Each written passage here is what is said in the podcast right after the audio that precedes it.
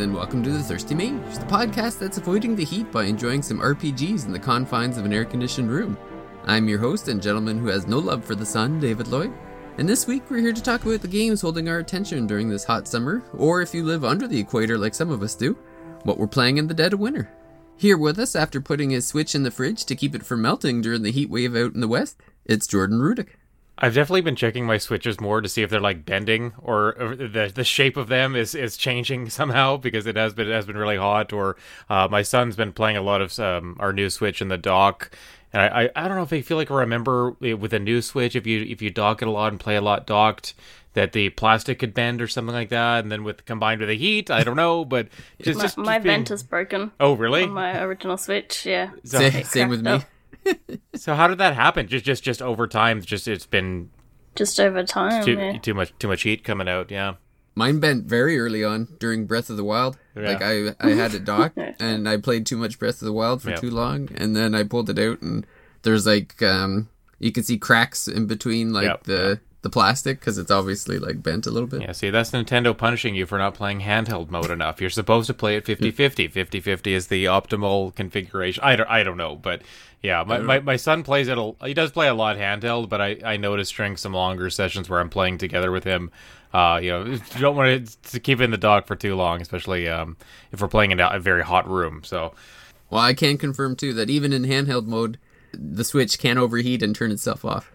I, I told you, you got to trade yours into EB games. Well, you still can. I did that too. I know. I gotta like as long as they do, as long as the EB guy doesn't turn Fortnite on, I think Yeah. I'll be all right. They extended So the promo. They extended the promotion too. I think till August first, so that you've still got a little bit more time. You should go and do it. Yeah, I, I, I might, I might have to jump on that. Uh, but in the opposite extreme, playing her PS5 both to enjoy games and to add heat to the room, it's Paige Detlison. I don't think it really adds that much heat, to be honest. Or at least it's so cold that you can't notice it. It sounds, it sounds like a space heater sometimes when you know when it's really chugging along. Well, the benefit of playing in the lounge room is that it's as close as I can get to the heater without sitting in front of it. There you go. It's not like a PS4 Pro, David. Like you, you, you remember some of the oh. videos we shared back and forth of the sound of that one. That was Yeah. that'll heat up a room really fast. That's for sure. Well, I had to pull my PS5 out a little bit because it was underneath my TV, and uh, the one day, uh, like it, it, it wasn't loud, but I could kind of tell like I was playing a pretty. Um, I can't even remember what game it was, but it was in 4K. Oh, it was Final Fantasy VII Remake. I was playing, playing like the 4K upgrade, and and I'm like, I wonder how much heat this thing is is blowing. And I like put my hand over it, and I'm like, man, that's that is, that's pretty warm. Yeah. And it was like getting pretty close to the television, so I'm like, I'll just pull this out a little bit further so that the heat keeps going up. But So Paige, Paige, there's there's the heat there's the heat setting for you. You got to put an FF7 remake in your PS5 if you really want to heat up the room. That's the, that's the trick. the radiator oh, Okay. setting. Yeah, that's it.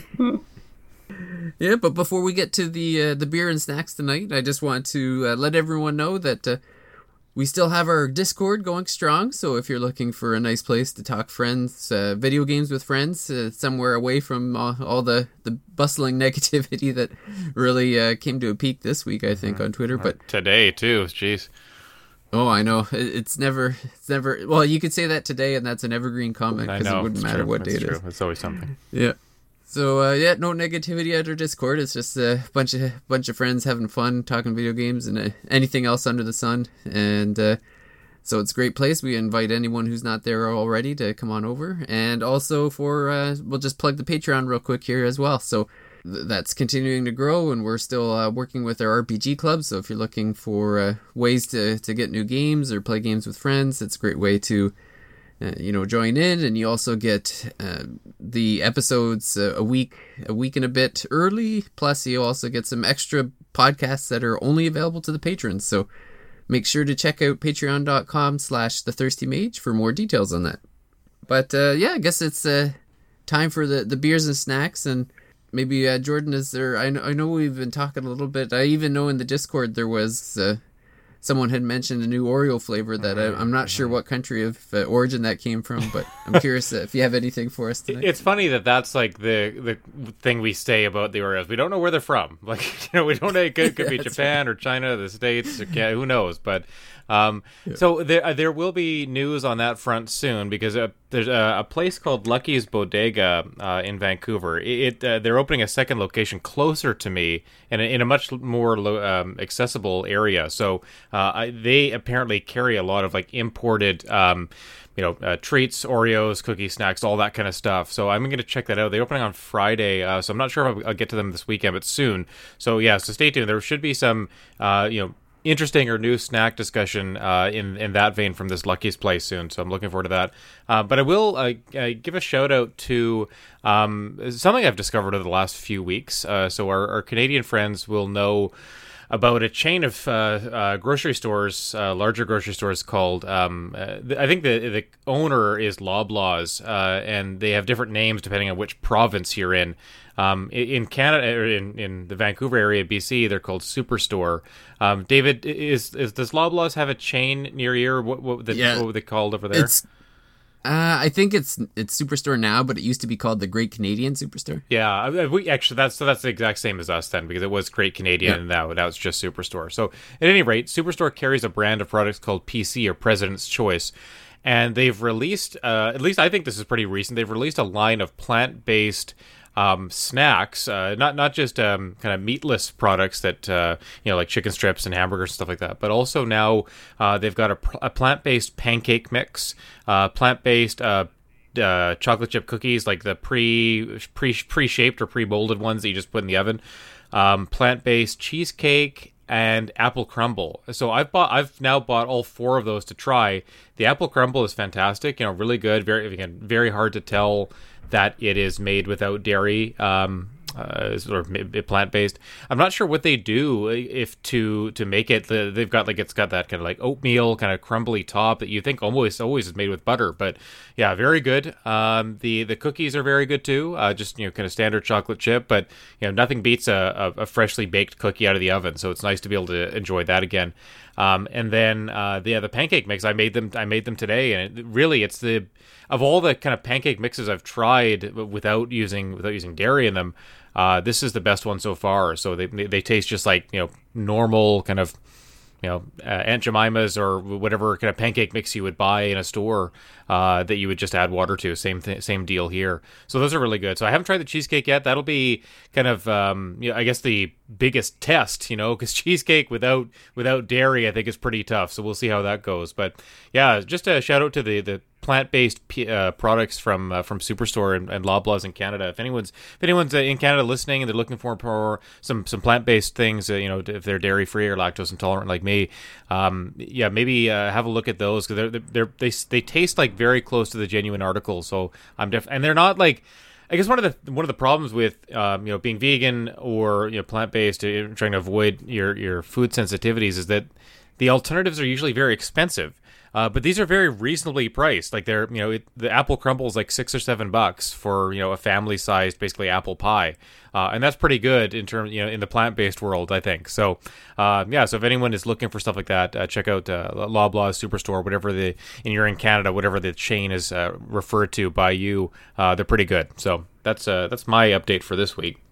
Yeah, the PC is actually a brand that my wife uh, keeps track of because they they've really kind of gone all in on the vegan stuff. Yeah, yeah. I know. Um, there's a grocery store near us that it's not it's not affiliated with Loblaw, like it's not owned by Loblaws, but they still carry PC products. Yeah, yeah, I've seen that. Um, yeah, so we picked up. Um, there was a few things. There was a PC plant based uh, cashew dip. Okay.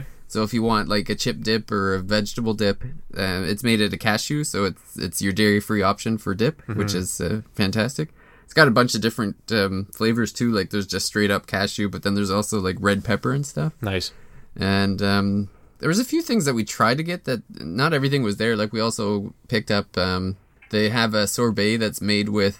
Uh, oh, I'm trying to think of that. There's like this Japanese um, fruit that's like specific to to Japan I can't think of what it was called, but they start they make a sorbet with with this fruit, and uh, it was hilarious because my wife was really excited to get it, and then we started eating it, and my daughter goes, "Tastes like soap." Oh no. you, you, not no, not yuzu. Uh, no. Um, yeah, that is, that it. Yeah, yeah, yeah, yuzu. Yeah, yeah, it was yeah yuzu sorbet. Like it was like half half. Um, I think it was like half raspberry and half yuzu. Okay and, and she ended up like mixing it all together because she felt like the yuzu was tasted like soap to Yeah, her. So that's funny. was- that's the thing. You never never have expectations because your kids will just trample all over them. Yeah, well, she's she's got a number of years to refine her palate, so that's okay. I'm sure. I'm sure. I'm sure when we were, you know, when we were younger, we uh, school age, we might not have been super into uh, uh, foreign foreign fruits. That uh, you know, I, I I mean. Yuzu is not something I'd ever come across until probably these PC products. Anyways, it, it's citrus. I don't think I've Yeah. tried it. It's citrusy, right? It's like orange or lemon Yeah. or something like that. Yeah, yeah. Yeah, it definitely tastes like citrus. I see where she was coming from, but Mm-hmm. it's just kind of funny. Yeah. How about you, Paige? Uh, any Australian uh, delicacies that you can regale us with tonight? So, have you heard of musk sticks? I don't think I covered that one yet. Every time you ask, "Have we heard of something?" my answer is always no. but I, but I do love to hear about it, even if that's the case. All right, so uh, I got the Wikipedia page up because I didn't actually know what it was made out of, despite eating them. Um, so they are a semi-soft stick of pink fondant, um, and they they've often got like a rigid sort of shape to it. Um, and their flavor and smell is to be like musk, like the musk sort of um, smell and taste. What is mu- like uh, when you say musk? I think Dave and I are probably thinking like the scent of like a man, or the scent like the sweaty scent of an animal or Uh, No, something. there's like, well, I think the original musk was like from a deer, and now there's like other Yeah. plants or synthetic um, versions to have a similar, a floral like scent and taste. okay, I wasn't thinking floral, so that that's good. That's good clarification. You know what? You know what these look like? They look like uh, red licorice. Um, Yes, like they red do. licorice, They, they, yeah. are, yeah. they are not licorice at all, though. They are they are Yeah. fondant sticks. um, there are, there's also a variant where they have different colors. Um, they're just called fruit sticks, and they'll have different flavors as well. And but yeah, apparently the origins of mustics are uncertain, but they are Australian. Um, and in October 2018, the Disgusting Food Museum in Sweden included musk sticks because people outside of Australia apparently cannot appreciate fine cuisine. I mean, I, I would love, I would love to try these. I, I can't think of anything like David. You, you mentioned licorice as maybe uh, a, a close, the closest analogy, maybe visually, but in terms, in terms of like a candy that we would buy, something similar to fondant, I can't, I can't think of anything like that here. No, Yeah, I, I, I- I would definitely, I would definitely try these. I'm, I'm all about and fondant. Probably You'll have is- to tell. gotta be dairy free. Walmart think. sells a Walmart sells a musk incense stick, but I don't think you should And be they don't eat that, don't eat that. That's right. You guys can try it and tell me if you're of the non-Australian opinion on them or not. Musk, fla- we're musk have to. flavor was originally derived from the scent gland of the musk deer. That is just bizarre. Hmm. Oh my gosh. Gonna have to try it at some point. Yeah, yeah. If well, if this bodega have, maybe I'll get lucky, and, and Lucky's bodega will have some musk sticks for me, like I said, or even that, that import site where I got the Oreos the one time. Like they're they're bringing this stuff from all over the place. I'll have to check out to see if they have that. Well, I'll uh, finish up the, the discussion with a, a quick beer, and it's uh, again from the Haven Brew Company. It's the one still working through the beer that uh, the father-in-law brought in a couple weeks ago. so got through all the Lazarus sour ale, unfortunately. So he's uh, he's actually coming up again in a few days. So I asked him to bring some more. But um, the one um, that I'm going to talk about is the Hefeweizen. So it's uh, a natural wheat ale, and it's uh, it's it's good. It's got a, a bit of a bread aroma to it almost. Uh, a little bit of fruit and spice, and a little cloudy, but it's uh, terrific summer beer. It's like uh, the type of beer that you sit out uh, when it's not too hot on your patio and you're not getting eaten by mosquitoes, and, and you want to sip a beer. So it's uh, it's I, I- I'm enjoying it. It's a good one. Would you refer to it as musky? I I can't say I. Not in it. It's only musk. It's only musky when the humidity's high, That's but it's not coming from the beer. Yeah, yes, exactly. Yeah, not, so not in any sense of the word coming from the beer, just from just from you and the various. Well, you've you've got a lot of ant, like wildlife near your place, David, right? Like you you see like de- I remember you talked about seeing like deer and stuff outside. So Oh yeah, yeah. Deer walk through our, our backyard all the time. Yeah, that's and, cool. Uh, I'm always chasing groundhogs off the property and stuff too.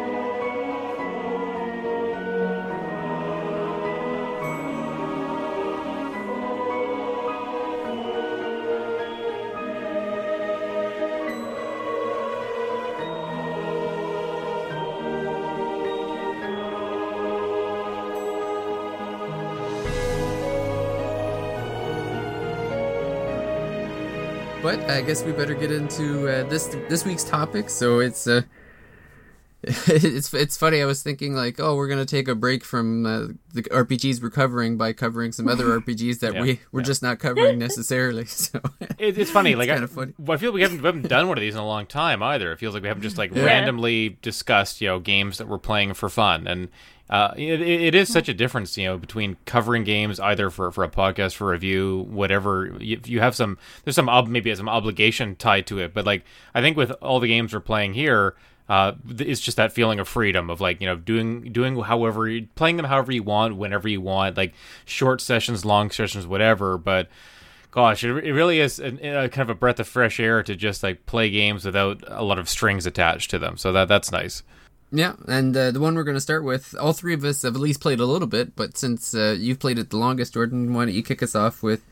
Uh, a little bit of spoiler free because don't worry, uh, it just came out the other day. But Yeah. it's going to be a spoiler free uh, overview of Cris Tales. Oh, definitely, yeah. I'll I'll, I'll, focus on you know just, just the mechanics and, and not much more than the demo covers. So there, there's a demo in the eShop if people haven't tried this yet. Um, Cris Tales is an RPG. It's got uh, kind of a papercraft look to it, very very fantasy, uh, reminiscent of something like Bravely Default or, or Paper Mario with the kind of pop up book style to it. Very very. It does. It does. Every time you go into a new town, it feels like a, a book is kind of unfolding, uh, and it's great. Uh, so yeah, so, you know, just gorgeous art style to this game. Really, really uh, kind of unique and stands out. Uh, it's a it's an RPG about um, time manipulation. So the the main character Crisbell uh, is a time mage, or at least she starts to discover her time mage abilities. And so you're going on this journey uh, of hers to kind of awaken her powers, and you know, I guess learn more about who she is, and uh, you know where, where where she came from, all that kind of stuff.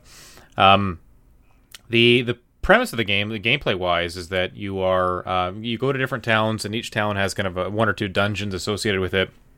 And within the dungeons, you're uh, you're solving like a main storyline quest, but also uh, there are a number of side quest, kind of ma- larger side quests in each town that you're encouraged to complete. Uh, and the result of uh, completing the side quests and the at the end of every uh, kind of town area, you get a a larger choice between kind of one or two, one or uh, one to three, uh, two or two or three things, I should say. Uh, and all of these will kind of manipulate or change the environment. So. Um, you are making decisions in the game that will have an irreparable or irre- uh, revocable effect, I should say, uh, on the environment. So it's pretty cool. Um, v- another thing that stands out visually, and you guys will have seen this, is the uh, the tri- the the way the screen in the towns is divided into three parts, where the center tri- there's a center triangle that is the present timeline, uh, and on the left is the past, and the right the future. So everywhere you walk, you are seeing uh, the town or the area in three different states of time. Uh, and it's just super uh, interesting and unique. Again, that's something I've never really seen before. Um, that that you can see on the right side what the city w- would look like in the future, what it used to look like, characters' age. You know, just with a few moving a few steps to the left and right, you can see a character. You know, as a child, an adult, as a as an older an older person. Um, and yeah, just that whole thing really really is intriguing. Uh, but I'm curious about uh, I, I, Paige and David. I don't think you've played much more than the demo, if not just the demo content. But what uh, what have you thought so far? Um, I played the demo way back when the demo first dropped on PC, and yeah, I was very interested by it. I'm wondering how I'll go with like combat because it seems to be sort of puzzle-ish when you're trying to uh, like affect them. So then in the fu- like throwing water on them, so in the future or the past, something different will happen. Yeah, So I don't know how I'll go with the thinking part, but I definitely love the art style, um, and I'm very interested in the game. yeah, It is one of the many, many games I, I have to pick up this month. yeah. So- oh, there's a, there's a ton of games coming out. We uh, I, I I- got like ten emails yesterday about rev- for review codes that people are you know, soliciting to NWR, and I just. I found homes for about half of them. I'm like, even that's surprising. But yeah, it, it's July is turning out to be the end of July. is turning out to be really, really busy. I was gonna say, I just because I can, I want to quickly follow up on Paige's point, David. Sorry, um, the idea that uh, uh, the combat is a little bit trickier, puzzle-ish. Um, I, I think you can brute force your way through a lot of it.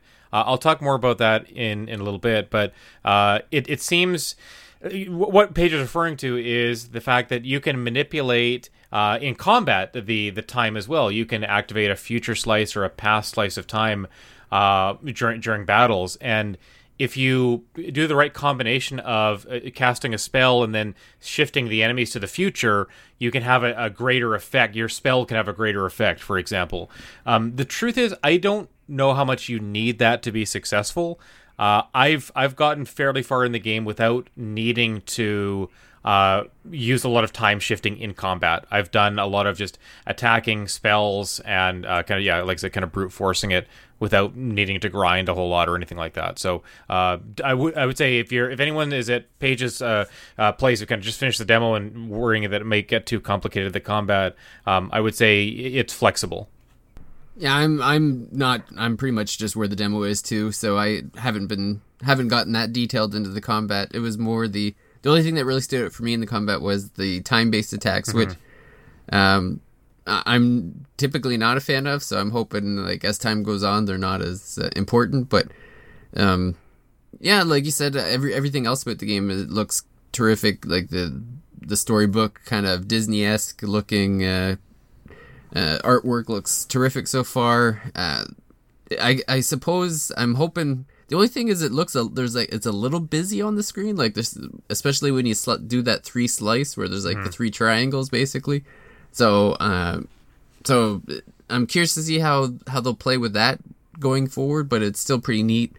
Uh, the idea of making decisions, like I know, like very early on, there's a, a decision where you have to decide between and again, this isn't a spoiler because it's no, like it's the first ten minutes. Yeah. It's yeah, um, where you have to decide like which house isn't gonna be like eaten alive by some like kind of blight, oak blight or something like that. Mm-hmm. Uh, so it, it, can tell there's like okay, so there's there's impactful decisions that need to be made. So that'll be interesting to see how that plays out. But uh, looking forward to it myself, and um, I picked it up on Game Pass, so it looks looks great on the Xbox uh, enjoying it there. And uh, yeah, like it's funny. It, it, I remember it was over a year ago, I think, when like I think the demo came out like a year ago. Yeah, it was a long time ago. Then, I was gonna say, yeah, yeah, like it was so long ago, and and so it's one of these games that kind of snuck up on me because I was actually I think when we were expecting it, it was like in at the end of last year, mm-hmm. so now it's like into the summertime, and yeah, there's a a lot coming out, so probably got three or four games on the go now myself, so it's only? It's one of those ones that yeah. so it's it's kind of going to be chipping away at it for the next little bit, but it's something that's uh, definitely uh, I'm going to be putting some time into going forward it doesn't feel like a game that you would are meant to rush through. It is fairly slow paced, I would say. Uh, even the combat, and uh, if you're playing on Switch, you know, regrettably, the Switch version, the, there are some long load times, especially um, around the combat. Uh, there, there, are random encounters you get into, and uh, loading times before combat can be as high as 18 to 20 seconds. So, um, yeah, if you're, it, it, it, it is it is fairly rough, and I, I experienced that. I think uh, handheld and docked as well. So uh, you, you, may you may want to consider another uh, platform. I think it I think it is everywhere and it is on Game Pass. So if you have that option, look into that. Um, I do have a review in progress of the game on NWR. Uh, I posted a video of it on our YouTube channel as well. As you can check that out if you want to see a little bit more uh, footage and hear more about the game. But yeah, I, I, I don't think it's one to rush through. I think that uh, it, it has multiple endings as well. Uh, it says I think it says that on the eShop listing that I checked out. Um, so it looks like your choices are going to matter. So I, I'm just very curious to see how that's going to end up being. I did see some reviews where they were talking about how um, a character was getting attacked by wolves and they left thinking that they could save them later and they could not. Yeah. so the game the game actually I just think is really funny. Uh, that was not me. I, I, I, I know the situation Paige is talking about. I did not leave that poor man to uh, be Wolf Chow. But I will say that um, the game warns you sternly about uh, having not completed side quests. So if you don't do them, it's like you know this is your last chance. Like we warned you. Like you know if you proceed here, you might not be able to go back. So there is that um, the game pushing you to do everything that you can. Uh, I guess to you know to to have all the possible changes occur in the world. I guess. So, so you should do a playthrough where you don't do any of that and see what the ending. We call that we call that a, re- a renegade playthrough. Yes, you should do a renegade speed run of the game. That's right. It just seems like a, it seems like one of those games where a renegade run just seems seems apt. Like just with the kind of uh, you know Disney esque look and uh, kind of the this whole nice fairy tale thing. It's like, no, I'm just gonna go in and burn the place down. Yeah, you've got the ability to see the future, but you're gonna just ignore that and just do your own thing. yes, sir. yeah. Well, you don't want to be a self fulfilling prophecy, so. That's right. Hey, they. The, the the time mage at the beginning makes it clear that it's only a possible future. That's right. Yeah. Uh, but yeah, go. I, I'm also playing an RPG uh, right now that uh, does the same thing And you we'll get to a this will certain story surprise absolutely no one. No, it'll be it'll. Surpri- I think the surprising thing is how long it took me to finish the game because Yes. I've been kind of just chipping away at it. Uh, I did not finish this game in a week like I usually do. Uh, it took me like maybe two, three. And why is that, But, David? um, why did this one not get finished in a week? I think there's a very obvious reason for that too. I don't know. Things just got in the way. I was gonna say Oh, FF. because of I was gonna say FF 14. Yeah. Yes. No, yeah, that is that's definitely the reason why I didn't finish this game in a week. Mm-hmm. Because I've been mostly playing over the past few weeks uh, Final Fantasy 14 and this game Trails from Zero. So, um, yeah, this is uh, the next. Uh, it actually wasn't technically the next game in the timeline. I, I skipped. Uh, Trails in the Sky third chapter, and uh, I will be going back to, to do it. I the reason I skipped it is because it's not there's a it's not technically like it's kind of like one of those outlier games where it's like yeah there is some story bits but it's not really required in the, the timeline itself so i uh, and, and joshua and estelle weren't the stars so i was boycotting that game for uh, a little bit anyway and uh, but no I, I played trails from zero which is the crossbell arc of the legend of heroes series. So this is where we meet lloyd bannings for the first time and the uh, where the s- special support section um, basically its beginnings where it came from. So it's uh, it's it's really weird go, like playing the entire trails of cold steel arc and kind of getting like bits and pieces of information about the special support section uh, because especially in like three and four because in trails of cold steel 3 trails of cold steel 3 uh, randy orlando um, is, is in the game. He's very he's not usually a playable character per se but he's definitely like in the game throughout the whole thing and um, and Juna Crawford is from Crossbell, so there's all this talk about Lloyd and the special support section. So I feel like I've known them for a long time, but it was interesting to finally actually meet them and to go through their story together. Uh, it it was actually a different feel to the Legend of Heroes games as well. Like it, it was it kind of had a bit of um, the Trails in the in the Sky feeling of kind of like this uh, coming of age tale where you know a lot of the game is it's not necessarily like these life and death situations. It's more just seeing the these group of four people grow. And uh, so the i guess i should say that the, the people in the special support section are lloyd bannings randy orlando tia plato and um, uh, ellie mcdowell. And then they meet up with the best boy Zeit. Uh, so he's he's this wolf that they find in the first chapter that ends up uh, becoming like uh, kind of the, a guardian dog who mostly sleeps in the the special support section uh, police station, but when you need him, he's always there. So uh, he's fantastic. And uh, yeah, so they they they're all kind of in their youth, and they all meet up. They're all uh, like part of the police division or what, and uh, they start this kind of um, this offshoot of the police of the police because in Crossbell the police are not looked kindly upon. Like there there's a lot of trepidation with them. Um, there's a lot of corruption going on in Crossbell, so nobody really trusts the police. Uh, but everyone loves the Bracer Guild. So the special support section is supposed to be like this this kind of Bracer Guild offshoot of the of the Crossbell Police Department.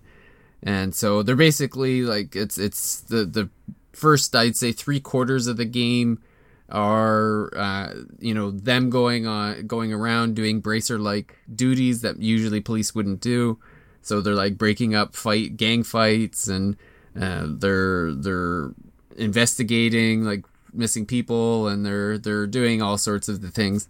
And um and one of the th- and Estelle and Joshua are in it so it's kind of funny that they're not uh, you're not playing as them but they're in Crossbell with you and you come across them a few times and stuff. So uh, fantastic game and then the last 25% of the game is i would say like there's this this other villain that they're trying to uh, stop their evil plans and and the last and so you kind of have this very chill uh, coming of age tale for this first 75% and then things just like go back crazy mm. in the last 25 and it's it's it feels more like trails of cold steel 3 or trails of cold steel in the sense that like you get a million things happening at once and they're like running around and it's all like a lot of action and a lot of drama um, so it's yeah it's a really it was a really neat playthrough i really uh, really enjoy this one um, I, I i'm not gonna like rank it versus the others because the, they all have like a very unique feel to them. So this is, I would say, it's funny because it's in the middle of both Trails in the Sky and Trails of Cold Steel, and I think it's kind of a hybrid of the two. So uh, the one thing I will point out though is that the orbiment orbment system I think is really well done in this one, in the sense that like it, does a very good job of showing you, uh, like when you're placing quartz. Um, how the quartz are affecting what kind of arts you can do. Mm-hmm. So there's like a little calculator at the bottom that that shows you uh, like so if you put in a wind art, it's if you put like multiple wind quartz in, it shows you like the total at the bottom, and then you can see like all of the different new art um, abilities that that uh, come up because of like you're building it up. Uh, so it's yeah, there's uh, you know so if you if obviously uh, Legend of Heroes fans, uh, there there's no so far there hasn't been a bad game in the series, so this is this is definitely a, a game worth playing if you're a fan of that. And I'm trying to remember how I even came across like because it's not per like you can't buy it on Steam. Mm-hmm. Uh, this was uh, I got it through Geofront. Uh, I'm trying to remember how to do it. So it's I think I had to like buy the game. I had to buy the game digi- digitally buy the game from a Japanese website and they basically like show you what buttons to push in Japanese. So I kind of just had to take their word for like the buttons I was pushing were the right ones. And I think it was like 15 bucks Canadian by the time it was done. And then I installed the localization patch. And then I actually moved it like because with Steam you can load games that aren't Steam games into Steam. And I was hmm. able to play on Steam Link. So I played the whole game. Like I played probably played half the game um, through Steam Link, either on my phone or. Mm-hmm um, on my television or stuff. Like it was, it was uh, ha- using Steam Link with non-Steam games is incredible. Like it's it works seamlessly. It felt like I was playing it on my PlayStation. I don't know if um, uh, obviously fans of the the series, you know, and, and we've been we've been talking about them for a long time now. Fans will know that you know that recently four games were announced for localization coming to the West uh, during a, a, concert last month. The concert was actually really good. The music was really good. I don't know if any even I don't know if you turned tuned in, David, or anyone out there listening tuned in, but the music was great. Um, but they announced uh, Legend of Heroes Trails from Zero. Uh, that's coming next fall. Uh, Legend of Heroes Trails to Azure. That's uh, I guess the second part of the cross. 2022. Fall 2022. That's yeah. like a year and a bit. Yeah, yeah, sorry, yeah, next next yeah. fall, yeah, next next year, uh, and yeah. then they, I guess, for some reason, they announced three more games for 2023 after Trails from Zero, which seems I, can't. I don't know if that's actually going to happen. If it will be three in 2023, that seems like a lot. Uh, you think you'd want to spread them out a little bit more, but uh, I guess we'll see. Trails to Azure uh, is uh, one coming in 2023. Uh, the Legend of Nayuta Boundless Trails. I didn't realize that it's a it, that's the action RPG that apparently came to PSP. I I, yeah, I thought I thought that was a totally which is not game, even but... part of the Legend. Like it's this is like a a different like it's not even part of the Legend yeah, of Heroes. that's right, that's right. Yeah, and it's not yeah. it's not Legend of Heroes. It's Legend of Nayuta. Uh, and then yep. the Legend of Heroes Trails into Reverie, which is the kind of I guess the, this ultimate crossover with um, uh, a lot of the characters from other games. It not maybe not just showing up, but also being like you know, main main protagonists uh, in their own right. So uh, yeah, lots of Trails goodness to look forward to. Whether you want to go uh, David's route of you know purchasing through the Japanese site and uploading a uh, localization patch, uh, and it, it's GeoFront who's actually doing the localization for these games now. So I thought that was kind of cool too. well, they got the uh, Crossbell games. Uh, sure, that's right. Yeah, but they they got yeah. um, they were already kind of making the patch illicitly, I suppose, and then well, and now yeah. now they're actually getting paid for it. So that's kind of cool. It's kind of a weird situation because so they they had the trails of from zero one for a while. Like it's been out for uh, I think a year, maybe under a year. But the trails of the trails from Azure one is weird because so we knew they were making it, and then it came out in May, and then so I I downloaded the game and then downloaded the patch yep. and it didn't i know a lot of people struggled with it and even for me like I, I, the installation failed like the first four tries when I try to put it on my SSD and then I just kind of like get in frustration, I'm like, ah, I'll just try the other like my normal hard drive, uh, which is kind of like the backup for storage and stuff, and it worked, and so I can play the game fine, which is great for me. But then what happened was is like.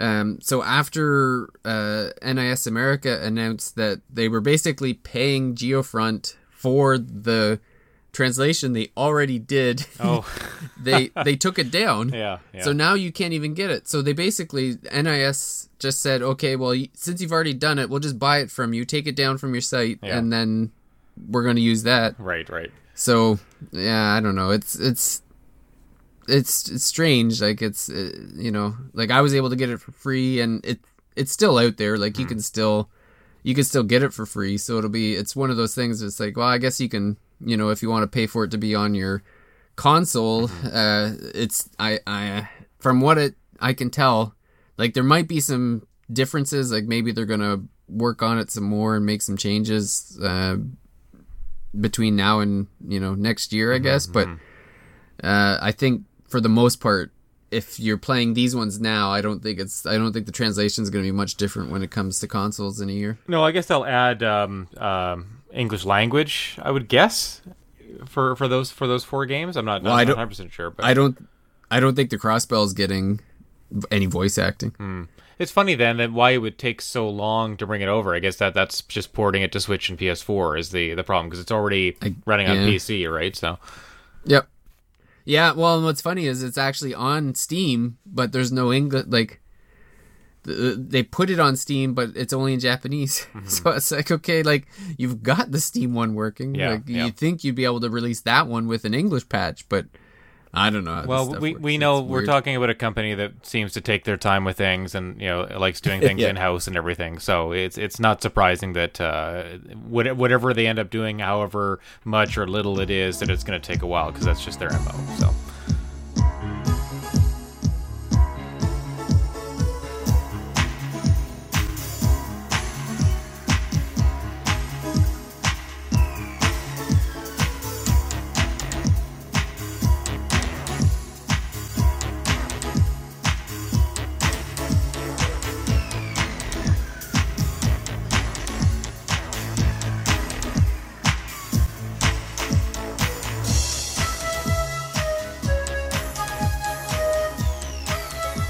But I guess we'll go on to Page's game, which uh, has its own Trails of Legend or Trails of uh, Trails in the Sky reference I saw on Twitter today. Um, so my, my one, I am actually reviewing it, so it's not not really a break game. But uh, I've got Neptunia Reverse, which is like a remake of a remake. Uh, my experience with the series is that I played the um, worst game in the series, of the Idol spin-off game. Um, I don't own it anymore, and I've watched the anime, which sort of just loosely goes over the like. I think it mostly skips over the events of the sort of the first game, just covers what happens in some later games. Um, but I do like the anime. Um, and so I haven't played the other versions, despite apparently owning them. But from what I can tell, um, it's basically because the original Hyperdimension Neptunia came out on PS3, and then there was a Vita remake called uh, I think it was Rebirth. Hyperdim. Where are we? Yeah, Hyperdimension Neptunia Rebirth one.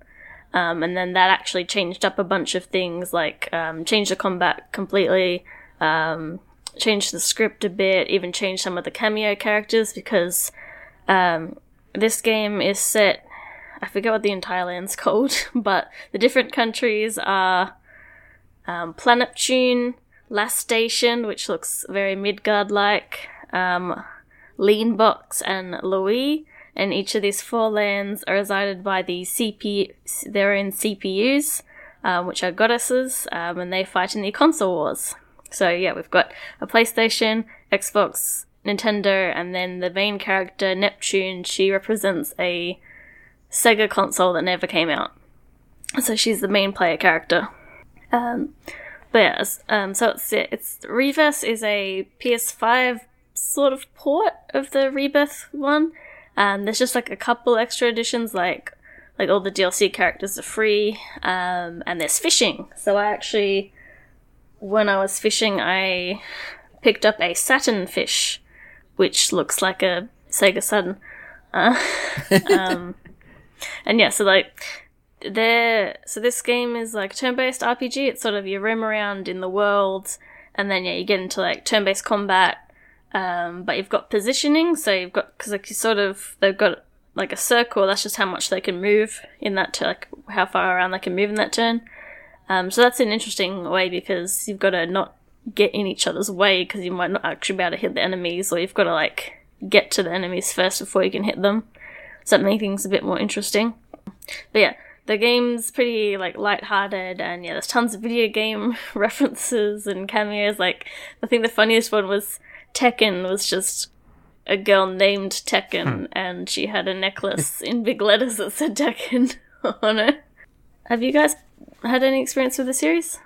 I know there are a ton of Neptunia games. I don't think I've ever played mm. them. I, I, think they don't always have the best reputation. Maybe maybe it, it's mm. fans of the series that kind of keep keep playing them and buying them, but I don't know if they're yeah. a little bit um, unfriendly to new players. I don't know. I may have played a demo for one before Paige, but I, I wouldn't know which one it was or how long ago it was. Yeah, so I don't know too much about the series. Um, I do know that the first game isn't necessarily the best, and I can I can see that the um the dungeons are very short, and then they are very copy paste. Like I'm in one country and I go the desert area, and then I'm another country, I go the desert area. It's the exact same map layout. Like it's not not just the same textures, the same like things like that. It's like the exact same map, but just an extra bit added afterwards. But I yeah I do like all the like the you know lighthearted story. I like all the game references. I like the combat mostly. Like um, like the system in place with moving around and trying to build up these meters, and then even pair up characters in your party so they can do like a combo attack. I have there's also even systems to adjust the game. Like you find plans and then I, I realized I had the weaken enemies one on, so I turned that off or like you add extra dungeons to the game. Mm. Um, yeah, certain little effects like that when you collect enough materials to do it. But I like um there's yeah the the enemies also lots of like there's like a warp pipe enemy and there's a like Tokimeki girl so it's like a visual novel screen and then it like flings its text box at you to hit you. The, the enemy designs are a bit all over the place. Like some seem to have a bit more care put into them. other like there's generic dragon and then there's like stuff like that or there's horse bird or bird horse i forget what it was called where it's just two legs wings and the whole head um they can't all be home runs some of these, some of these sound like um, SMT Shin Megami Tensei demons. It's just just hybrid hybrids of animals that you know, and they look terrifying somehow. Hmm. I haven't, seen any references to that game yet. Um, yeah, I, I do like it. Um, I'm just so far I'm not sure whether it, you know, it's worth getting the reverse version unless you don't have a Vita or PC because you can get the rebirth version on PC. So that's probably the better way to get into it so far that I can tell. But I, am liking it. I do find at the moment a lot of time I'm in a boss fight or a fight that's tough, um, and I feel like I can totally take it, and then I get to the last quarter of health, and then start, you know, running out of all my healing, my SP rejuvenating items. Like so far, I still haven't found any good ones, and ended up getting wiped when I'm so close to beating them. So that's happened like a lot of times, and I just get really annoyed because it's like I wasted all my, all my time. Yeah, so for me, I think it's like maybe this game isn't necessarily best quality just because like just because of the maps being the same, things like that but I do like the characters. I do like, um, especially because it comes with like I pick. I just randomly picked up some of the DLC characters that because it's just free with this version. So there's not really any context for why they're in your team, but so I've even got like this um, character that I know from the anime because she's just like a singer, and so she hits them with a guitar, and then she could do an assist attack, and you hear like just a, like a sort of generic rock guitar riff, or like a um, flaming circle goes around the enemy and hits them. Like there are things I like about it, but I still think you know quality isn't necessarily the best. Mm-hmm. but I'm I'm enjoying it. I'm sort of playing maybe a chapter or two at a time, um, while I'm still dealing with whatever ail- what status effect I have. It, it definitely feels like a, a a game that has its own flavor, and if you can kind of maybe get into this one, like you you have a lot of games to look forward to because I think there's you know over twenty games in the in the franchise, and they're, they're not all like RPGs. I think they do. Um, uh, there, there might be like visual novel style games, or, or I have a platformer one. yeah, there you go. Like I, I haven't I haven't played it for very long, but yeah, it's funny that it that they have a platform like this weird platformer game. for it. I see The, um, 2D anime, bullet hell, 2D side-scrolling action, Yeah, hack and um, slash. You get kind of everything here. With Reverse, you actually can download like a free, um, fairly short shoot 'em up. So I played a, a level or so of that before I died because I'm not used to those games. So like that was a nice little addition. And I think next year, th- oh I don't know, maybe it's this year in Japan, but there's going to be a Senran Kagura crossover game with Neptunia. Um, so I'll be interested because in Australia the uh, games retailers do not sell Senran Kagura games anymore. Not allowed. Um, not so allowed. digi- Those are adults dig- only the- page. I don't know about that. Are you old enough to even play Yeah, that yeah. game? Come on. Um, but we do sell the Neptunia games, so I'm wondering if like this one might get a retail because it's like It's a not the same. It's, crossover. it's not the same company that makes those, is it? It's um, no, Idea 'Cause, like, Idea Marvelous Factory does- for. Oh, Mar- it is Marvelous who does the center. no. Marvelous does Senran Kagura. Right, right, gotcha. And yeah, Idea Factory um, and Compile Heart do um, Neptunia games, Mm-hmm. which two of my party members are um, Iffy, so Idea, IF Idea Factory is a character, Yeah, and Compa, who is Compile go. is a character, playable character. They're not really trying to hide the references here. They seem pretty pretty obvious, right? No. Yeah. Well, like the whole thing, um, it's just like sort of parody of game culture. I think it maybe it's, you know, it's only slightly outdated because it's set in like you know it's back in the PS3 era, so like the Nintendo girls sort of Nintendo like the the Wii era, things like that. Um, one thing I really like is the um the the main villain of this game is R4, so like the R4 Ah, yes, Cards? very good. Yeah, Yeah. yeah, yeah. It's I love that. It's awesome. it's so fun because yeah, 'cause she's cheating. Paige, in hearing you describe this game, uh, what what comes to mind? I don't think this they're related at all, but it's, it reminds me of Project Cross Zone of just like all these gaming properties kind of coming together into one kind of wild, over the top game. I feel like there's a little bit of similar, uh, not in terms of gameplay at all, but similarity in terms of like the way the game is constructed to just be kind of off the wall, over the top. yes, but it's like parody because you know Right. they're not saying PlayStation. It's Lastation. Yes, not yes, Xbox. It's Leanbox. Yeah. Um, and I think that's why the main character is like a non-existent Sega console because like that's the not taking a side approach. Yeah. I, I think I wonder if Neptune was a planned Sega console that never came to fruition, right? I Like, we- think she is. Yeah. Let me see. I thought pro- there might have been a Project Neptune at some point that just didn't get released, or because there was Saturn and then unless Dream. Yeah, the cancelled Sega Neptune. yeah, yeah, because that the um, Dreamcast which is an add-on for but- the yeah Sega Neptune is an unproduced 2-in-1 Genesis and 32X console in which Sega planned to release in fall 1995. my gosh, I can't believe that. Yeah. I just I never I never owned a Genesis, but I, I've seen videos and, and images of like you know the Genesis Frankenstein monster of you know you build you stacking the consoles like this the Genesis the CD beside it the 32X on top of it just just a nightmare, but uh, probably a good play to not uh, and not end up releasing the Neptune then. Oh wow! I just I just scrolled to the um the bottom of like the first Neptunia game. And for the reviews of the original game, Eurogamer gave it a 2 out of 10. Yeah. stating it is a sexist, senseless, and ultimately stupid cultural curio. Okay, so uh, based on that review alone, Paige, we need you to review this game for the podcast. Okay, you got to play, get, get your hands on the first one. Uh, maybe it's available on Vita or PSP or something like that. I don't know, Okay. but Well, I've Probably actually, on I own, yeah, the original game is on PS3. There you go, And then, which I apparently own, and then it was reworked for Vita. okay. Um, so like where they actually changed a fair bit of things, and then um, Reverse is basically the Vita version Oh, with okay, like some okay. fishing and stuff.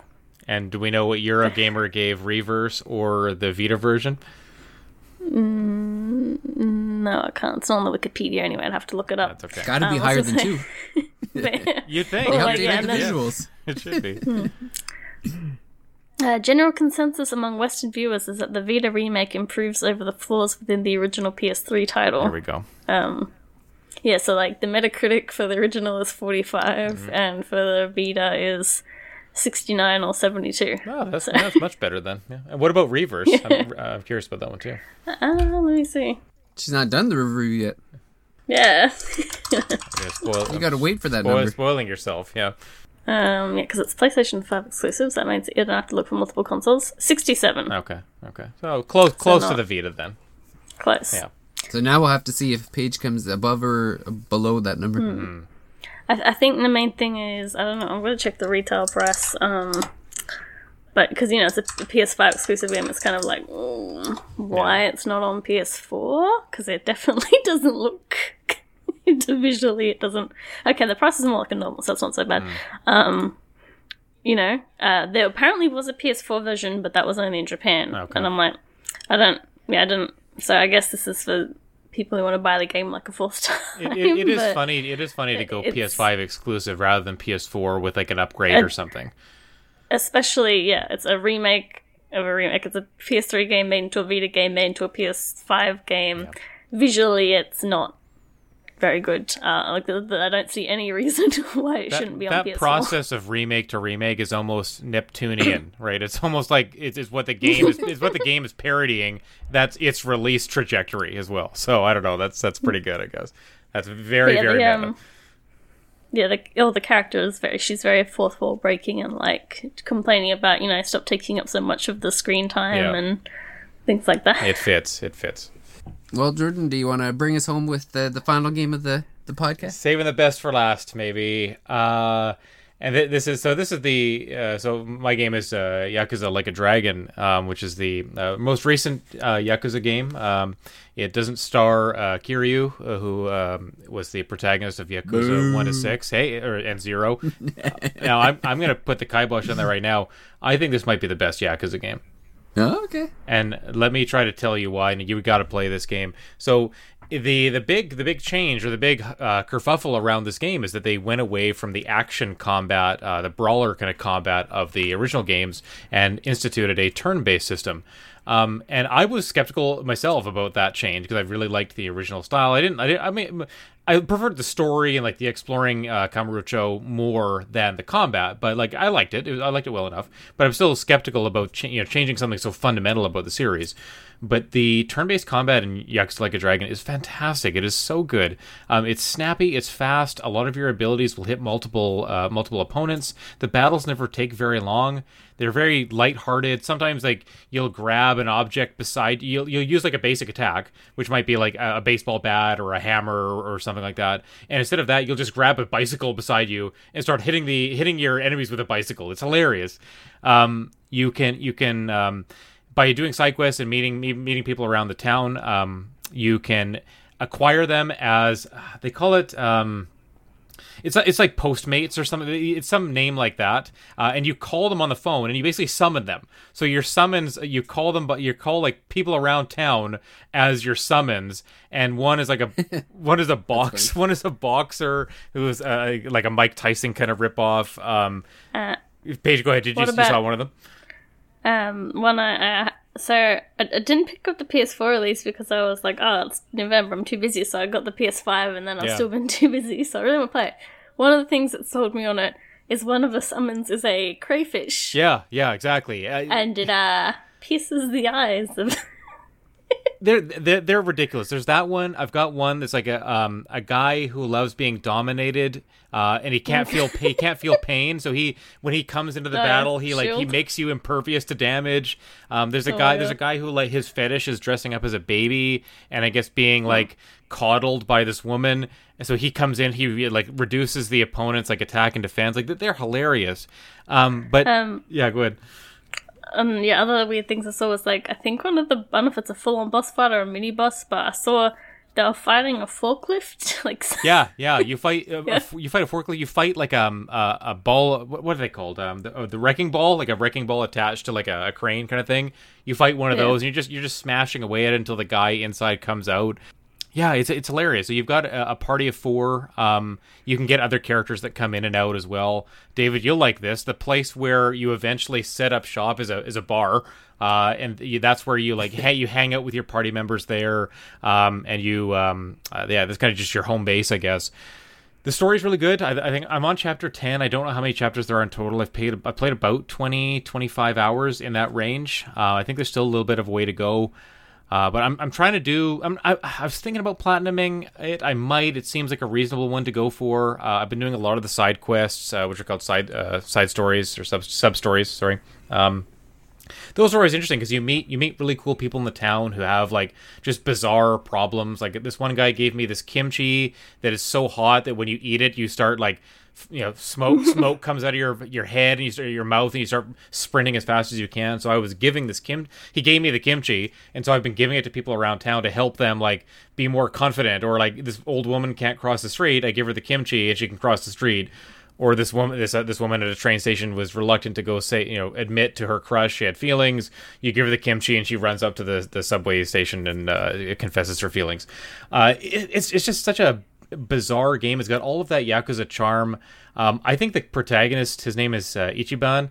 Uh, I think he's just as charismatic as Kiryu. He's not as like stoic and um, uh, I guess kind of stonewalled or, or kind of straight faced. I guess uh, as Kiryu is. Um, Kiryu it gets like angry and maybe he's not as expressive uh, Ichiban is hilarious. Like he he's kind of he's he's dopey, but he's lovable. Um, he's very loyal to his friends, and he, he really wants to be a good guy. I guess just like Kiryu does. Um, it's got uh, English dubbed voices, uh, and I, I, I might take some flack for this. I like dubbed. I like dubbed games. Um, I don't want to read as much, especially for forty hour RPG we do we already play a lot of RPGs with a lot of reading, so I like when there's voice acting uh, and I can kind of enjoy that. Uh, and I get you know it might not fit as well in a, in a game set in Japan necessarily English voices, but uh, but but I like that aspect. I think for the most part the voices are pretty good. Uh, what else was I going to say about the game? Yeah, the combat's good, the story's good. So th- it takes place in uh, Yokohama rather than, uh, I guess, a part of Tokyo. Um, I can't remember the name of the district specifically that they're in, but the story premise is that um, after some pre- kind of preliminary events, uh, basically you wind up homeless. And so, you, so you're a bum, and you start off by collecting change under like uh, vending machines. Uh, you do uh, this mini game where you get on a bicycle and you're collecting cans. Uh, I, d- I did all the stages of that one to get a trophy. Um, the yeah, the premise is that there's these three kind of gangs that own Yokohama, and you need to figure out, or you kind of you're being careful not to like upset the balance and you're kind of learning a little bit about each of them. And so you you eventually get caught up in their story and their their their wars or their uh, their struggles as well and uh, things from the past end up coming back. It but it, it's great. It's so captivating. Uh, I've, i look forward to playing it every time i boot it up. Um, there's just so much to do in this game. I can't believe how dense it is. And a great thing i haven't even mentioned is the the, the way that it plays around with it's obvious like you know movement to an RPG.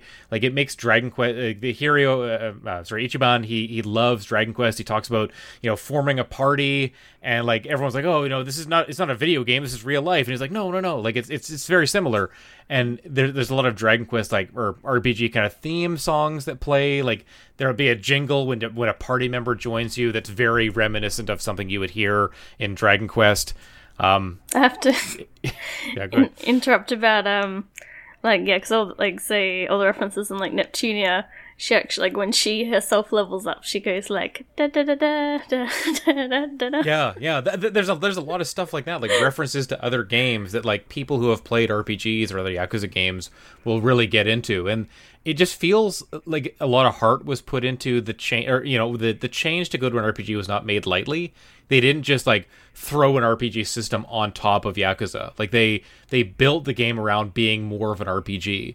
Like there are there, there's uh, a very deep crafting system. Uh, the the ma- one of the major mini games in this one is you take over um, like a, a business, like a, a business that sells, I guess, like buns and co- biscuits or something like that and you're trying to be like the best one in the market, and so you you have to like hire people and, and you know move move people around to different storefronts uh, to raise your stock price. Like a mini game where you you talk to the stockholders, and it's like it's kind of like an RPG fight, like in the way that you you assign people and their stamina levels and stuff. It's it's just wild. There's a Mar- there's a Mario Kart kind of themed, uh, I guess, a driving uh, mini game. Um, yeah, there's just there's just so much to do in these games. I, I can't believe how much I've kind of fallen for this one. And the the idea that Yakuza games are going to be RPGs going forward has me really excited because I'm I've kind of my interest in the series is rejuvenated by the decision to make that you know, shift the battle system. Um, that said, I did pick up Judgment, uh, which is going to be it's the same studio, uh, Ryoga Gokoten or Gotoken or something like that. Uh, that's the studio makes the games. The, the Judgment, which they made, uh, is going to be their action series going forward, and, and there's Lo- Lost mm-hmm. Judgment is coming later this year. And if the Yakuza game's staying RPGs, I, I, I'm thrilled about that now because I'm so so into this one. Um, it's a free. I have the PS4 version, but it's a free upgrade on PS5, which is great. Uh, Paige has the PS5 version, so that's already good. But uh, I, I, I fully recommend this to people, even if you haven't played a Yakuza game before. Like this seems like a good entry point, um, just because they're kind of starting over with a new character and everything. You don't need to know mm-hmm. like Kiryu's Kiryu's backstory or all of the different um, uh, Yakuza mob families that you meet. Uh, it, there's a lot of new things here. There are there are some like throwbacks to. You will recognize some of the names and the areas they talk about. Um, but uh, I, I, think you might even start the game in Kamurocho uh, in this one for the, the prologue area. But you quickly go to Yokohama, and it's this totally new area. And yeah, I'm I'm I'm in love with it. I, I think it's really great, and I can't wait to finish. I can't wait to finish it. And like I said, I might even go for the platinum. So we'll see.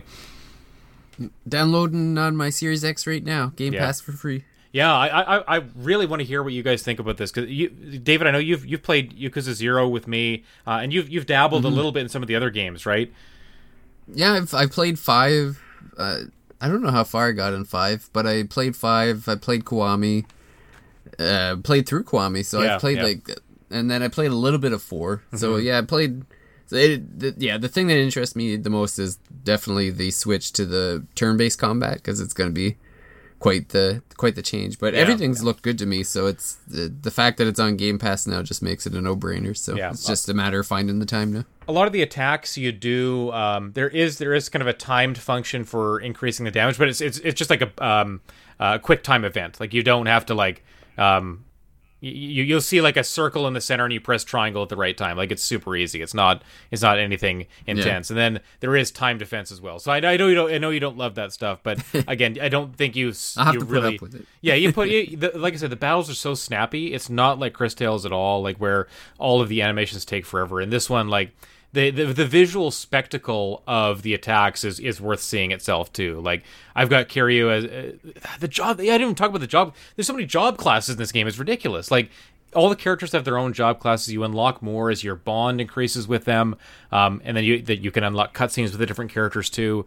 Uh, I've got Kiryu. I think he's like a foreman right now, like a um, a construction site foreman. So he's got a hammer, and I've got all these moves where he throws he throws a stick of dynamite at people. He like he starts spinning around with, with a with a hammer and just hitting everything uh, like a whirlwind. it's just this game is this game is nuts. Like I, but but in the yeah. best the best way possible. Mm, it's it's it's in the list of games from earlier this year that came out that I need to play because like the PS5 version. But this month, you know, I've got four reviews on my plate yeah. and games that I picked up uh, that I haven't been able to play are Monster Hunter Stories 2, Skyward Sword HD, yep. Ys 9. Uh, Nioh 2 is coming out. Uh, Cris Tales is one of the ones I'm going to pick up, but I was given a like no strings attached code for mm-hmm. it, so that's good yeah, something else got delayed because like there's a couple physical games, like a couple indie games getting physically released on Switch, but one mm. of them's got delayed. Um, and then digitally games, I'm probably not getting straight when they come out, just because like the pricing of them, like for being a digital only, where in my region mm-hmm. is like the uh, Great Ace Attorney, Fuga. What's, what's the subtitle? That Melodies of Steel. Melodies, yeah, Memories or Melodies of yeah. Steel, yeah. Mm. Um, and then a couple of multiplayer games have come out, like the um, po- Pokemon Unite and Samurai Gunn 2 is in early access. Uh, you know, Sims 4 is getting a new, new, expansion that I actually want, even though I don't want to give them my money because the game is broken. But it's too much just this month alone. Willpower Paige, you got to figure it out. I... And you've got so many games already. like, don't don't give them that money. Busy summer. The big the backlog is already too big. So This year, it's just just from this year, it's the there's a lot there's a lot of good games out right now, and it, it's tough to catch up with everything. And that like I, I I was in the same boat as you. Like I was reviewing like three or four games, and I I, I was disappointed because they, even if they were good, they were taking wave time from. what you wanted to I wanted to play Yakuza. Like I wanted to I wanted to see that through, and I, I hope August is a little bit less busy. I say that, and it probably won't be, but I hope it's less busy so that I can actually go for the platinum. There's always like a month where like okay, there's only one or two biggish or shortish games, Mm-hmm. and then there's a bunch of like indie or like ports or whatever that Yeah. just like drop with like one week, two week, one day announcements. And you're like, no, Yeah, and I, I, I know I can already I can already think of a few for early August, and then uh, is Ghosts of Tsushima? I think that's late August. The the director's cut too, or is it later? I don't know, but Although it's coming things soon. get Yeah, pushed soon. back a lot in Australia. like- Tales like, of you know, Arise but- in September. oh Right. gosh, and we that's the one we have pre-ordered, right, David? From that that price Yeah. the price era thing, yeah. Yeah. I'm Well, and it's look 20, 2022 is gonna be wild too when you think of like all the AAA And- games la- that are coming out la. Yeah, let's not talk. let's not even talk about next year yet. Yeah. Yeah, for me, August, I'm just double checking stuff on the place because I forget to check PlayStation sometimes. For me, August, it seems to be well, only like one game at the end of the month. Yeah, so... I don't think there's a ton of big stuff in August, and, and there isn't usually. Like it, like uh, again, it might be a couple of like remakes or remasters or whatever. But September is when it's all going to start up again. Uh, I, uh, yeah, I. Well, I, I don't know if my because of certain cases in my town now. Um, I'm not sure if my wedding's still going to happen Mm. when it's supposed to. But I was like, bunch of games are releasing on that day too. Like the the sequel to Judgment's coming out um on my birthday and stuff like that. It's just like, uh Well, if, if, if you know, God, God forbid you're not able to have a wedding, at least you have a lot of good games to play. yep. yeah. just some weddings, some booze to drown my sorrows. Ooh. Sorry, I- I'm just, I just saw the pre-order screen and it's just like ah, a game I've already bought getting like a phys- retail. Re- um, a lot of Switch games, indie games are getting like retail releases in Australia, which is great Mm. because like I can't afford to get things through limited run on the other sites Yeah, just with like yeah. the exchange rate, having to pay tax on them now, shipping. So it's like sweet, even though I'm like ah, 'cause I already bought the game, so I don't. We're talking about all these fine games, and I, I just bought another two games today when I've got all these games to play. Like I, I really shouldn't have bought them today, but I bought, you know, on David's recommendation, and James recommended it to us as well a little while back. Uh, uh, Thirteen Sentinels, I bought that for PS4, uh, and then Shin Megami Tensei 3 Nocturne uh, for for Switch. So. Uh, I'm looking forward to both. I think we'll do. I think we'll do episodes on both at some point. Yeah, yeah, I was going to say, Paige, before we go, before we get to last call, you got to play Ys Nine because we're going to do an episode on that coming up soon too. So we're we're gonna we're gonna push you to push you to play Ys Nine because we're doing an episode. We don't to push me. It would I have know been my you, first you already priority. you already I just have, have, it. You have it. I just have stuff I have. It's to true. do It's true. Otherwise, you know, otherwise I'll start playing Ys Nine and I won't put it down. So you know, I gotta do the important things first. It's very and good. It's very hard. That's a game that's very hard to put down. It, it the uh, combat's so good, but we'll get there. This is the last call for alcohol this evening. Drink up, drink up, drink up, and order again. This is the last call for alcohol. Get going. Well, uh, for last call this week, it's actually uh, a little bit of a similar discussion that Jordan and I had not that long ago. Um, uh, we're going to be talking about the Steam Deck that was uh, very coyly announced on the same day that the pre-orders uh, were were made available for the OLED uh, Nintendo Switch. I was gonna say we, we have to our our ta- our challenge to ourselves is to not talk about the Switch OLED while we talk about the Steam Deck. We're not allowed to reference Nintendo's, uh, wh- which the, the timing does seem. Uh, interesting, right? Like as soon as, Suspect, it- it- a little bit. I, I, wonder if the Switch, like an actual Switch Pro, had been revealed, if Steam might have waited a little bit more or something. Because these these Steam Decks aren't coming till I think the earliest end of the year, right? So there wasn't a huge rush to make this announcement, but it did seem like a strike while the iron is hot. You know, you see people disappointed with Nintendo's latest offering, so why not you know release your not not Switch killer, but uh, another console kind of in that space that that will definitely compete with it, or you know it could compete with it depending on uh, you know how it plays and the weight and all that stuff. We're gonna it'll be really interesting to see. Um, David, I don't, I don't think you pre-ordered one, but I wonder if you were tempted to. Oh, I was definitely tempted to. Like this, this device to me is like I is everything I wanted except for the price. Yeah, it is. it's they are it's an eight, it's an 800 800 dollar out of my wallet that I just don't want to uh to do. So like if it was not eight hundred dollars, I would have definitely been all over it. But um, yeah, it's just uh, that's the that's the only problem I have with it. Really, like everything else looks fine. The initially I was a little concerned about the comfort of like it's kind of weird that they have the everything kind of on a, in a line Yeah. on the button yeah, on the top. It's like the B button's almost like falling off the device, so it's it was kind of strange. It was all at the top, but mm-hmm. when when I saw videos of people using it, it's like it didn't seem that bad, and your hands are pretty far apart, so it's you're not covering the screen or anything. And I would have to think that the amount of money invested into that device, th- there's no way they would blow comfortability in in holding it. So mm-hmm. it's obviously like must work. But yeah, it's it's it's what I think the device, like you mentioned, the Switch Pro. Yeah. I think the thing about the Steam Deck ha- that prove basically I see the Steam Deck and I look at the price and I think okay Valve has got all of this like they got all this hardware knowledge they got money to burn uh, they from what we've been told they've priced this very aggressively. I think what I take away from this is that we are never going to have a Switch Pro. There is never going to be a point where Nintendo offers something that that plays 4K because this Steam Deck, which is like th- in its cheapest version, is like mm-hmm. 600 bucks, still doesn't output 4K. So there's never going to be a Nintendo device that that does 4K. Like this, the Switch is it. This is it. I, I I prefer consistent 1080 to be fine with, you know, Okay. because man, some Switch games played in docked, okay, played in handheld, you go, oh, like how jaggy it is, how like, like I played a demo of something like God Eater 3 on handheld, awful, awful. If if the Steam Deck is docked, it still can't do 4K. I I, I don't No. know. I'm just asking that. I don't really think so. know. I'm Okay. I'm pretty sure it's not. Like it's it, they so you can dock it in like anything, like Yeah, any kind right. of uh, USB C will work. But from my understanding is that it's still 1080 when it's on the monitor. It's not 4K. Yeah, because if the Switch ever does any version of the Switch ever does 4K, it'll be a result of the dock. It won't be the, the, the Switch device itself doing 4K on the screen.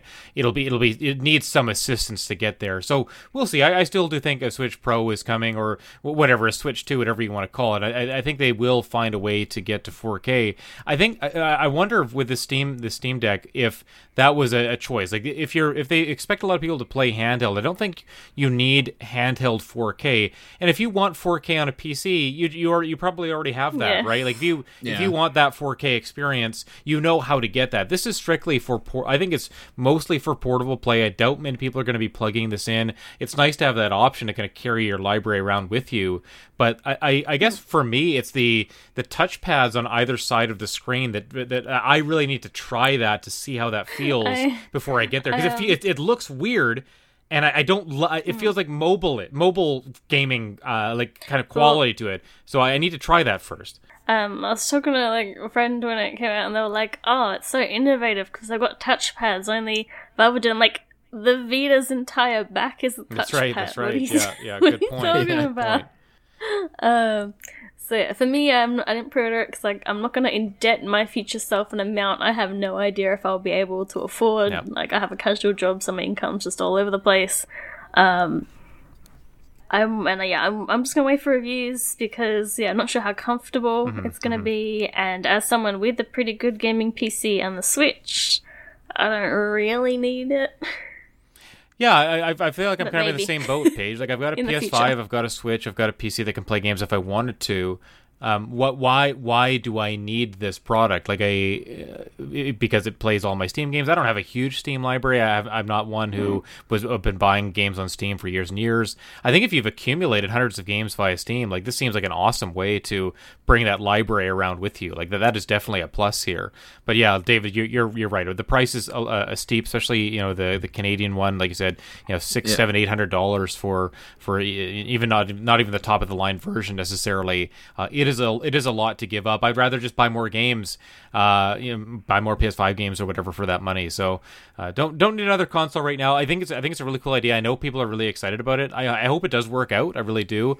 Um, I think that you know another play another way for people to play games how they want is fantastic.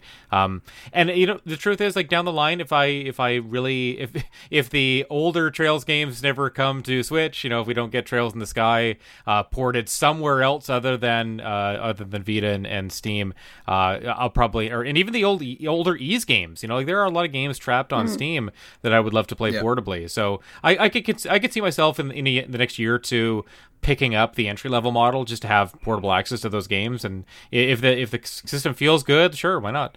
with with the Switch, I only really play it handheld. Like sometimes I'm literally playing handheld while sitting in my computer chair. Yeah. It, it's it's just so because just because of my setup or somebody else is using a lounge room, it's not Mm-hmm, so much of a like because where I live, you don't really take public transport. You know, um, I don't. Yeah, there's no. No, nothing like that where I really have a reason to play portably other than just to sit somewhere more comfortable. So it's it would be a very big luxury for me to Yeah. get one of these. Yeah. Well, I don't even think this is a competitor for Switch per se. Like, I, I think the price is going to keep it out of the like. Basically, to me, they're targeting, uh, you know, enthusiasts, Yes. and I think, yeah, like enthusiasts are going to spend money on this. Clearly, they they are because like pre-orders have already shot up like ridiculous amounts. They're already into 2022 for to try to try to get one of these uh, units, but uh, I think this is just to uh, I think this is just more motivation uh, for Nintendo to just continue in to stay in the casual market. Like I, I, I think they'd prefer to keep the price as low as possible so that people are buying the the Switch units to play like one or two Nintendo games. Like I, I think you're just gonna see the the same kind of cycle of Nintendo where it's like okay, well, you know, people aren't buying these games to play Eve's nine any like they're not buying these games to play third party. Yeah. It's they're just buying a Switch so that they can play Mario, Legend of Zelda, Super Smash Bros. and Mario Kart. Like I think that's where we're going, and I think with this with the Steam Deck's announcement and then the uh, the very hastily tweeted out um, information from like Nintendo head office about th- there's no Switch Pro coming um, makes me think that I think this is it till I don't think there'll be any Switch upgrades until 2026 at best. Prob- I think yeah, they're well, going to be pushing rem- this Hold for on. Did you say like 20, 2026? No Switch upgrade? Yes. David, that's in- no. There's no way. Nope. We, there's Nope. no. There's The- no the only thing that's right. when No, almost the 10 Switch years. was coming when the Switch was coming out, they said that they were gonna keep the Switch for about I don't know, it was 10, 11 or so years. But that doesn't mean it's going to be the same console. They even did a new 3DS that had uh, you know No, better, better yeah. internals. I think we'll get an OLED Switch Mini, like the whatever the what's the mini called Switch- now? Switch the Lite, Switch, Switch Lite. Lite, yeah. There's going to be an OLED Switch Lite in a year or two, and then But part of the OLED is having it. a bigger screen. I you know what? yeah, I, they're I, I might have believed that if I hadn't played Ys 9 on Switch and saw how bad it ran. like it, that's Yeah. a fantastic game that runs very very poorly on Switch. They they by next year the the third party games just won't run. By the end of next year they just won't run very well or they take too long to optimize. So, so, uh, come on, Nintendo realizes like you know they they're talking to the third party partners. They know that like the games are chugging by this point. They're seeing the reviews, uh, they're the they, they don't care anymore. Yeah. The money, the money's there. They don't care anymore. It's, it's they got 80 million Switch. They don't care. They're not they're not worried about it. I guarantee you, there's not going to be another a Switch upgrade I would, I uh, would say until at least. at least 2026. There's not a mean, chance. 2026 because is of- outlandish. I can't believe you're Nope. saying that year. Because of the OLED, I think yeah, it'd be at least three years till they'd come up with another actual big change to the Switch. And the OLED There- wasn't very much of a big change. So. OLED is And- just and- replacing the base model. It's not the new new No. Switch. It's just, it's just Well, it's not replacing. No, it's not replacing the base model because the base model's still being sold. I mean, it's going. Yeah, I mean, it's going It's, it's, to. it's not like 3DS and it. new 3DS. It's like Yes, no, it's exactly. It this is very similar to that, right? So, like as soon as they made like the the DS Lite, they stopped making the DS, right? The DS Fat. It's gonna get the, the regular Switch is gonna But get the phased out by OLED isn't like the light or the new. Yeah, I don't I don't think they're coming in with a new processor because they're not going to want to they're not going to want the situation that they had with the 3DS where there's like, Hmm. okay, you got to buy a new Switch if you want to play the new games. Like th- I think they're gonna spread this out until way past its expi- expiration date, and then there'll be a brand Switch new two. system, Switch Two, yeah, and that'll be in like 2026. And it's just fine. We- about- We're all we're all you know. Last call is going to last longer than a normal segment if we keep up at this rate. Like, I, I, believe me, every, we're all we're all allowed to have our opinions. I, I, I would be incredulous if it wasn't tw- until 2026 if we didn't see another Switch. I'd be I'd be Yeah, shocked so- beyond Start a belief. betting pool. I, I'm willing to bet. I'm willing to has to bet a lot more than a single case of beer on on this this one. Like I, I'm even more. I'm much more certain of this than Square Enix and the Pixel remasters, Yeah. especially if that stupid Well- Q and A where they said they don't have any plans.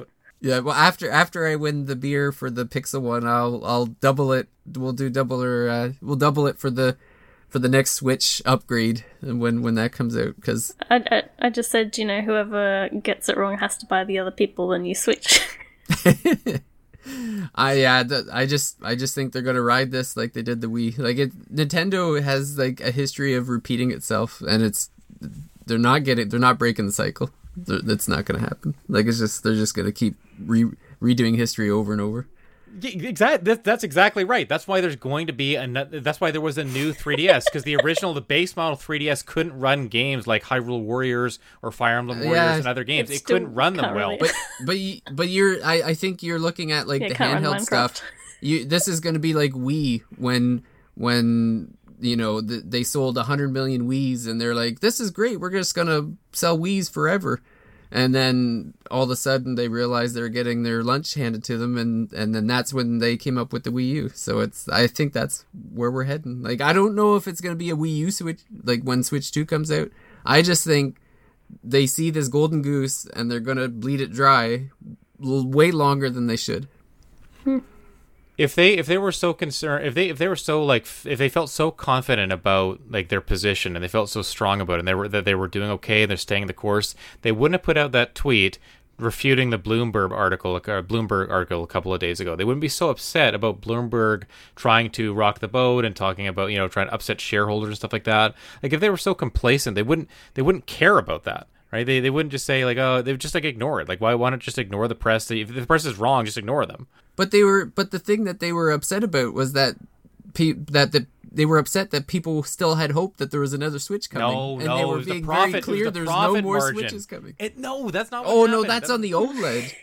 But they The but they felt in the same tweet they said there are no plans for a new Switch. I think they said Literally, I they think said they those said there's words. been nothing announced. we have no plans. We have nothing no, to announce s- at this time. No plans. They said plans. We need to bring. We have up no now. plans for a new Switch. Look We at have no, up. no Unfor- plans announced at this Mm. time for a new Switch.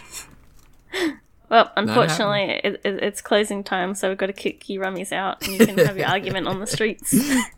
I need to see this tweet. This has to be the last thing. Okay, here we go. So, uh, a tweet from Nintendo Co. Limited Twitter handle, July 18. I'm going to read. Uh, Yep. it's, You it's read in, it. it's in Japanese afterwards here.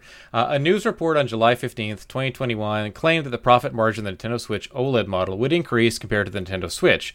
To ensure correct understanding among our investors and customers, we want to make that uh, make clear that, that claim is incorrect. That's the profit margin part.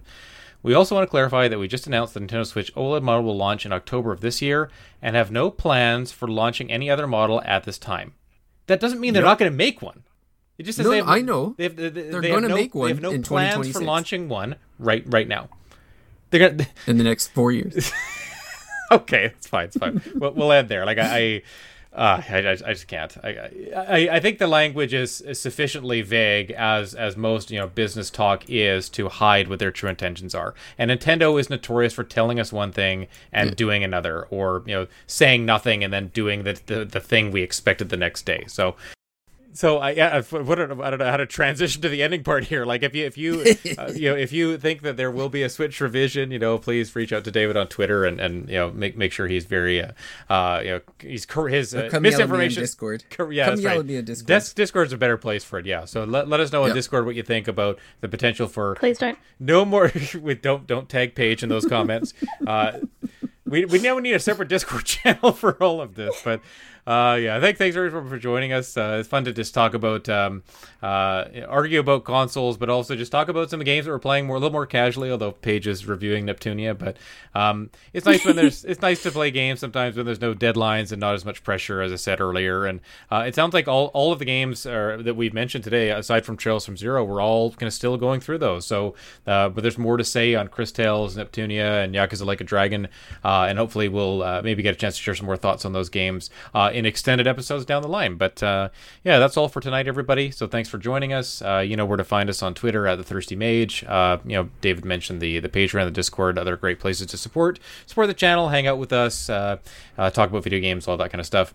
Um, I don't know. uh, Next week we are talking about. Uh, God, Dave, uh, David, remind me, please. Oh, please. that's the RPG um, for folks that uh, maybe can't quite get into JRPGs or looking to get into them or whatever. We're doing uh, like a roadmap on you know where beginners can start and where they can kind of uh, graduate to to the, the tougher games. Right, and we've got a special guest joining us. Do, do you want to share that now, or is that going to be a Yeah. surprise?